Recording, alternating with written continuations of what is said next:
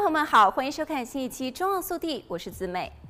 科学家们的早期研究发现，一种新的药物能够杀死恶性的实体肿瘤，而不伤害其他细胞。这种新分子针对的是存在于大多数癌症当中的一种蛋白质——增殖细胞核抗原 （pCNA）。它有助于肿瘤在体内生长和繁殖，在过去被认为是不可成药的靶点。但是，这种药物在实验室中对七十种不同的癌细胞进行了测试。包括来自于乳腺癌、前列腺癌、脑癌、卵巢癌、宫颈癌、皮肤癌和肺癌的癌细胞，被发现对这些癌细胞都有效。该新药是美国最大的癌症中心之一——洛杉矶希望之城医院 （City of Hope Hospital） 二十年的研发结晶，代号为 AOH 一九九六，是以二零零五年死于致命性儿童癌症、年仅九岁的 Anna Olivia Haley 的名字来命名的。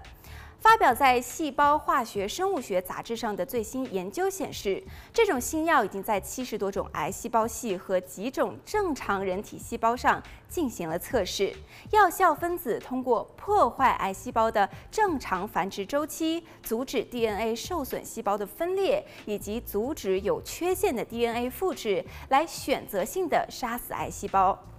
该药物目前正在希望之城进行第一期的人体临床实验，由希望之城分子诊断和实验治疗系教授琳达博士带领研究团队。琳达博士同时还解释了药效分子如何选择性地破坏癌细胞当中的 DNA 修复和复制，从而使得健康细胞不受影响。其实早在马里兰大学医学院学习期间，琳达博士就遇到了安娜的父亲。当时安娜正处于生命的最后阶段，琳达博士当时正在研究乳腺癌，但是安娜的父亲问他是否可以为神经母细胞瘤做点什么，并且给他的实验室写了一张价值二点五万美元的支票。琳达博士说，那一刻改变了他的一生，他想为那个小女孩做一些特别的事情。这也是该项研究命名的由来。下一步，研究人员就将进一步的来了解其作用机制，以改进正在进行的人体临床实验。好了，本期节目到这里就结束了，我们下期再见。